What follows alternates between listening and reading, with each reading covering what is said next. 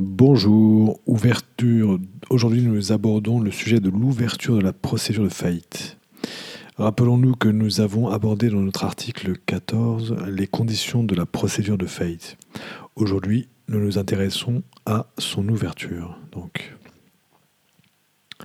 l'ouverture de la procédure de faillite est régie par l'article 442 du Code de commerce.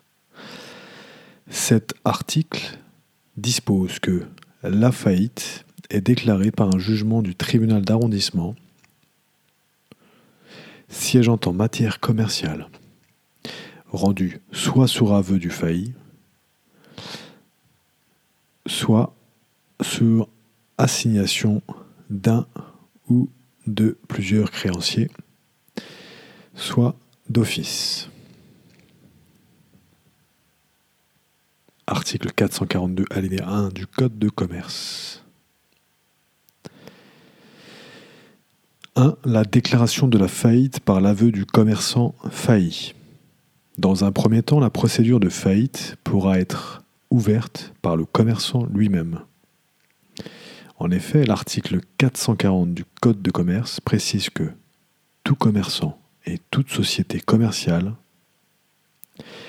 qui cesse ses paiements doit, dans le mois, en faire l'aveu au greffe du tribunal d'arrondissement, siégeant en matière commerciale de son domicile ou de son siège social.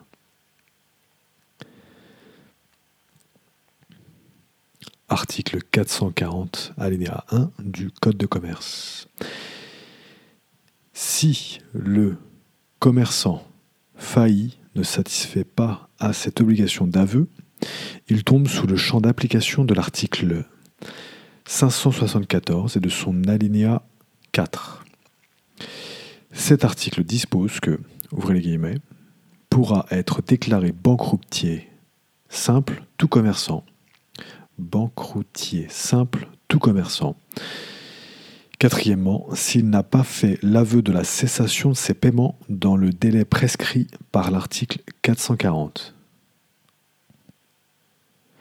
article 574, alinéa 4 du Code de commerce.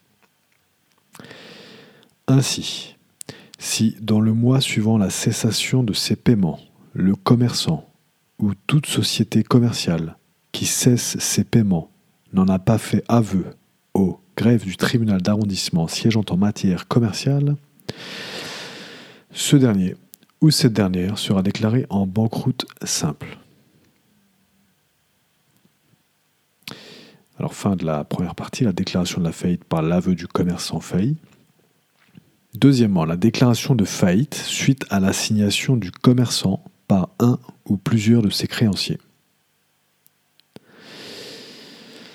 Le dit article 442 du Code de commerce donne la possibilité aux créanciers du commerçant de l'assigner devant le tribunal d'arrondissement siégeant en matière commerciale. Afin de solliciter la mise en faillite du commerçant, les créanciers doivent rapporter la preuve des trois conditions de la faillite. Pour rappel, pour constater une faillite, la personne physique ou morale doit avoir la qualité de commerçant. Ensuite, il est nécessaire de prouver une cessation de paiement ayant pour conséquence un ébranlement du crédit article 437, premier alinéa du Code de commerce. CF article 437, premier alinéa du Code de commerce.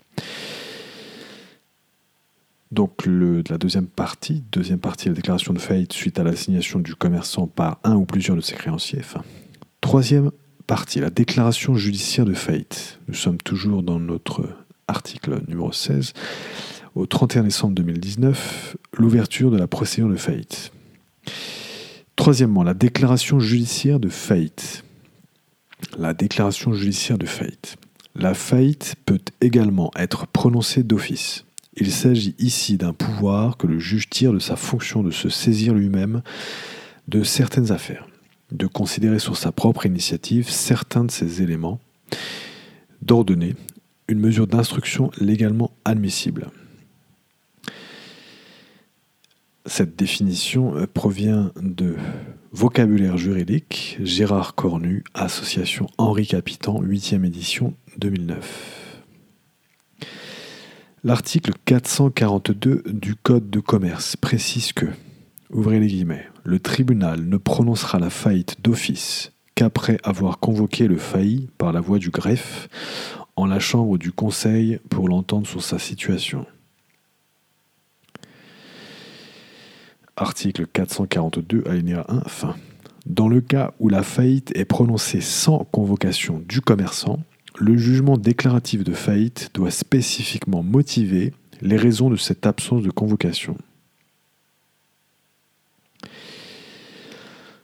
Voilà pour aujourd'hui, pour notre article s'agissant et concernant l'ouverture de la faillite.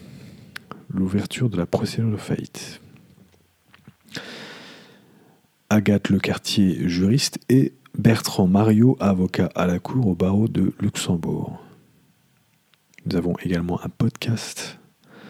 Nous avons effectivement, c'est un podcast que vous écoutez en ce moment, mais nous avons aussi un article de blog qui énumère, qui, détaille cette, ce podcast. Vous pouvez le voir sur Mario Avocat avec Merci, à bientôt.